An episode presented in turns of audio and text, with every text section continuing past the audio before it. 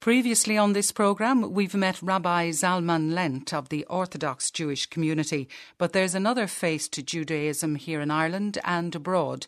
Gerry McArdle met liberal Jewish Rabbi Anna Gerard. Liberal Judaism is one of the major denominations of Judaism. Um, across the world, there is uh, Orthodox Judaism, something called Conservative or Masorti Judaism, and then various branches of Progressive Judaism that call themselves Liberal or Reform.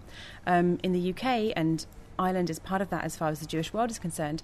We have both a reform and a liberal movement. They're pretty similar, but liberal Judaism tends to be a little bit more radical and cutting edge in terms of social issues and, and really being the kind of the most progressive front of, of Judaism. Um, I don't believe that it's anything new. I think Judaism's always been a dynamic religion. It always adapted to the times, um, from reinventing itself um, after the destruction of the temple from a, um, a, temple cult into a what we now know as rabbinic Judaism with rabbis and synagogues. Uh, you know that that at the time was a huge shift. Um, progressive Judaism and it, its sort of counterpart, which is modern orthodoxy, are responses, similar responses to the Enlightenment and to emancipation of the Jews um, following the Enlightenment in Europe. Um, and it's about saying that the times are changing and we, we believe in our heritage and we believe that there is divine inspiration in our heritage, but we also believe that every generation of Jews, you know, struggled with what that divine inspiration was and wrote texts that reflect their struggle, and we accept those texts as part of our as part of what we then interpret as how to be a good Jew and how to be a good person in the world, but we also have the right to add to those texts. So we don't have the the absolute belief um, that exists in Orthodox Judaism that the Torah as a text is the core um, of everything and, and, is written by God. We see the Torah as a text that was written by people at a particular time, um, that's divinely inspired, but that also contains human error. So, for a liberal Jew, we don't follow halakha, which is Jewish law, because because we have to, because God tells us to. We make informed choices. So, when it comes to deciding how we live our Jewish life, it's about balancing um, the, the, highest principles of Judaism, so moral and ethical principles. It's about balancing what it means to be a good person in the modern world and what you know what science and, and history and even food technology tells us about how to be a good person how to eat healthily, how to respect the environment, how to um, respect other people through, for example, um, buying fair trade organic food rather than buying kosher food. This is a typical kind of informed choice that a liberal Jew might make. So it's about making Judaism relevant to the modern times. It's about making informed choices that provide a balance between spiritual practice, um, being the best kind of human being that you can be, and and reflecting Jewish tradition. How usual is it in Judaism to have a female rabbi? I mean, is that a, an aspect of liberal Judaism? Would the Orthodox Jews countenance female rabbis at all? Um, there have been female rabbis for a long time, since the 1970s. And now, in that in that world, which is the majority in America, which is a growing minority in in, in Europe, um, it's about 50 50 in terms of male and female rabbis. Um, it's never been an issue for me that I'm a female rabbi, I'm just a rabbi like everybody else.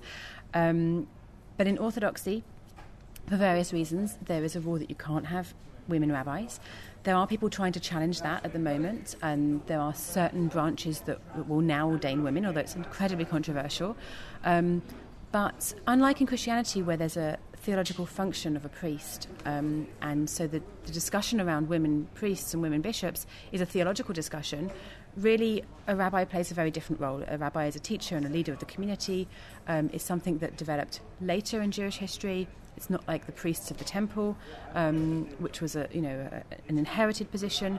So it's it's more of a social discussion. It's more of a social discussion about the roles of men and women within Jewish society and Jewish practice. Judaism is complicated. It's not just a religion. It is for some people it's a religion. For some it's a culture, a heritage, a uh, not really nationality, but a, kind of a, a family thing. Um, I wouldn't go so far as to say it's, it's a race or an ethnicity because there are Jews of every race in the world and there are Jewish communities in every country. But it's certainly more complicated than a, a faith where you can say if you believe you are a Christian, and if you don't believe you're not a Christian. It just doesn't work like that. There are so many atheist Jews who are absolutely Jewish and who are members of Jewish communities but have no belief in God whatsoever. If a, a man wanted to convert and, and become a liberal or progressive Jew, would he have to be circumcised? Um, we do strongly encourage circumcision for male converts. Um, if there is a, you know, Why? it is important. I mean, the problem I have with it, I suppose, is that it's not. Um, it's a very strong experience, and I would never suggest that we had an equivalent for women in Judaism. But, but when women do convert, um, they don't have that strong, that equal strong experience.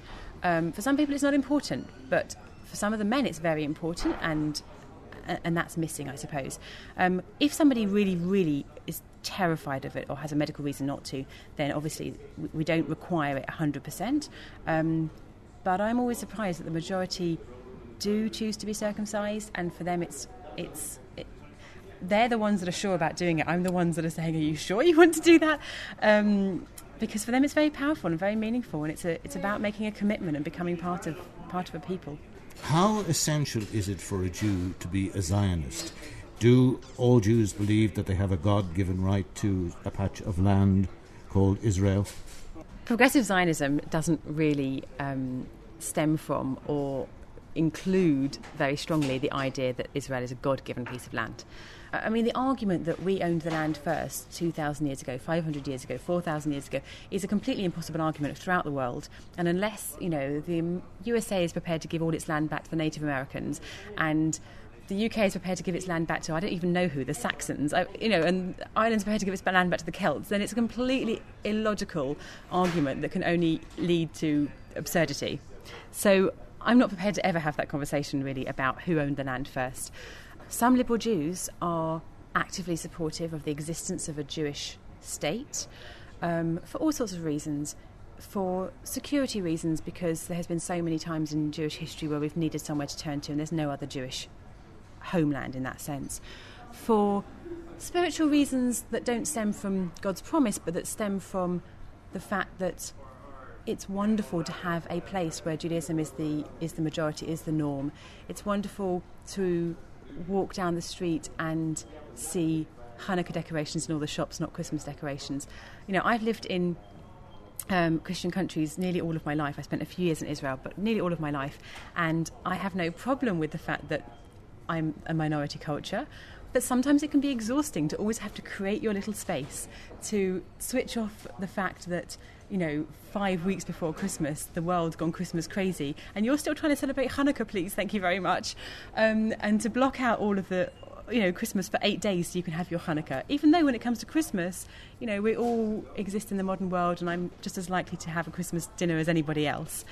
Um, so to go to Israel and to, you know, all the shops close on on our Sabbath, not the Christian Sabbath. It's there's something very spiritually uplifting and heartwarming about that.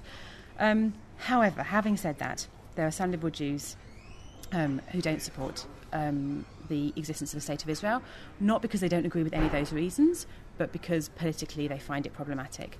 And I think, and they're the sort of the, the two extremes. I think the majority, um, the majority feel that it's it is important, um, but that it has to be done in a way that's respectful of the dignity of everybody's lives, of Palestinians and Israelis, of Jews and Muslims, and that our ideal is to work towards a two state solution that creates a peaceful existence between two states um, and that creates the option to, you know, to live in, in dignity for all the individuals involved.